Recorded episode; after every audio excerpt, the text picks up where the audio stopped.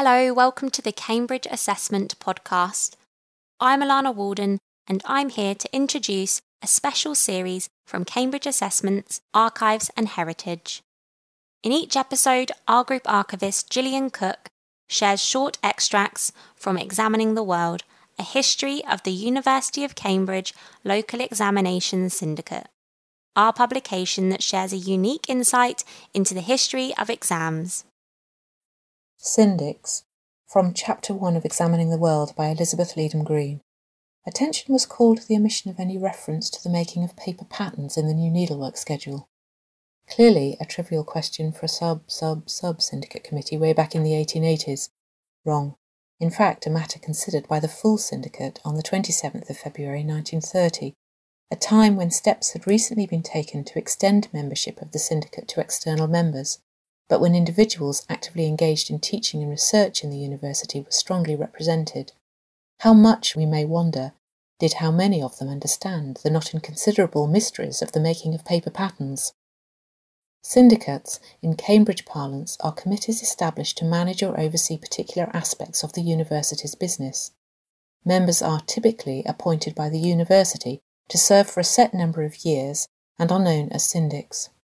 The great majority of syndics for the local examinations either examined or conducted examinations, or both. Several of them had been members of the university's Council of the Senate when it accepted the original proposals in November 1857 and set up the first permanent syndicate in the following month. It was very much a hands on operation. The involvement of so many distinguished members of the university indicates the importance the university attached to the standard of teaching in schools, naturally enough, as it hoped to attract its share of the cream of the school leavers. At the same time, the association of the university lent them a status likely to commend them to schools. The syndicate originally comprised 12 resident members of the university holding university or college posts under the chairmanship of the Vice Chancellor. George Liveing served intermittently as a syndic for 13 years between 1863 and 1894. He was Professor of Chemistry and allegedly the first teacher of experimental science in the university. Liveing's commitment to the local examinations was remarkable. He was an examiner for the first examinations in chemistry, electricity, and magnetism, and also conducted the examinations at Liverpool. He also cheerfully examined the preliminary subjects and English.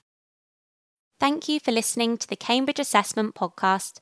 You can find more of our podcasts on our website, just search for Podcast Gallery, or you can find us on YouTube, Spotify, and Apple Podcasts.